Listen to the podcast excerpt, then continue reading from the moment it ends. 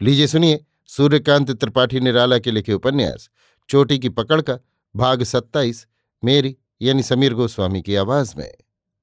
मुन्ना बुआ के पास गई, बुलाकर बाग ले गई। सूरज नहीं डूबा, पेड़ों पर सुनहली किरणों का राज है। तेज हवा बह रही है, बुआ का शानदार आंचल उड़ रहा है। मुन्ना सिपाही या फौजी हिंदुस्तानी औरत की तरह, दोनों खूंट कमर में खोसे हुए है। अनानास के झाड़ की बगल में मोलसरी का बड़ा पेड़ है।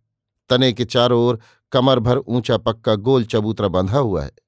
दाई ओर कुछ दूर तालाब, पीछे और बाईं ओर ऊँची चार दीवार, सामने कोठी, वही जगह है जहाँ प्रभाकर रहता है। मुन्ना देर तक बैठी हुई बरामदे पर आँख गड़ाए हुए बुआ को फूल पत्तियों की बातचीत में बहलाए रही। प्रभाकर के बरामदे पर एक चिड़िया ना दिखी। बुआ से उसने कहा, कैसा समय है? बहुत अच्छा। क्या चाहता है जी? बहुत कुछ। सबसे पहले क्या? हमको लाज लगती है। हमारा जी कुछ नहीं चाहता। जब भाग फूट गया, तब चाह कैसी? ये तो हमारे लिए भी है। लेकिन ना जाने क्यों, चाहना पड़ा।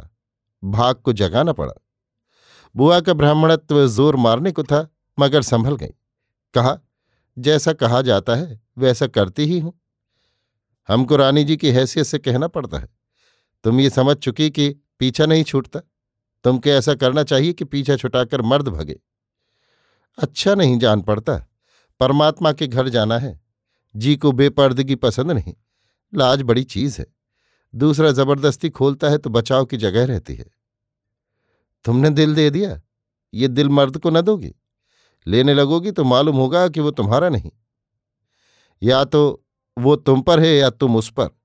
आज तक मर्द को ही तुमने अपने ऊपर पाया होगा। अब उल्टा नज़र आएगा। बचत की और जगह मिलेगी, मर्द झुका रहेगा। बुआ को बल मिला, पूछा, क्या मर्द के पीछे लगना होगा? हाँ और वो इतना बड़ा मर्द है कि यहाँ उससे बड़ा मर्द नहीं। वो कौन है? वो राजा है। वही अपमान कराता है।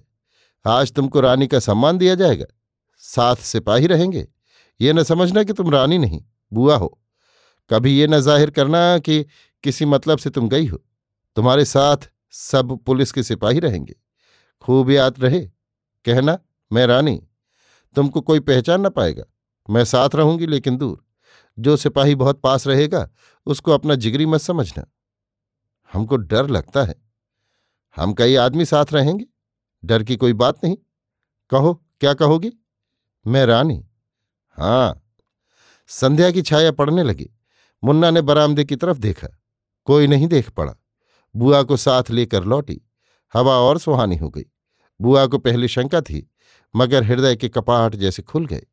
जान पड़ा, संसार में धर्म का रहस्य कुछ नहीं, सब ढोंग है। बुआ को टहलने के लिए छत पर छोड़कर मुन्ना सिपाही के पास गई और उस तरफ़ जाने के लिए कहा।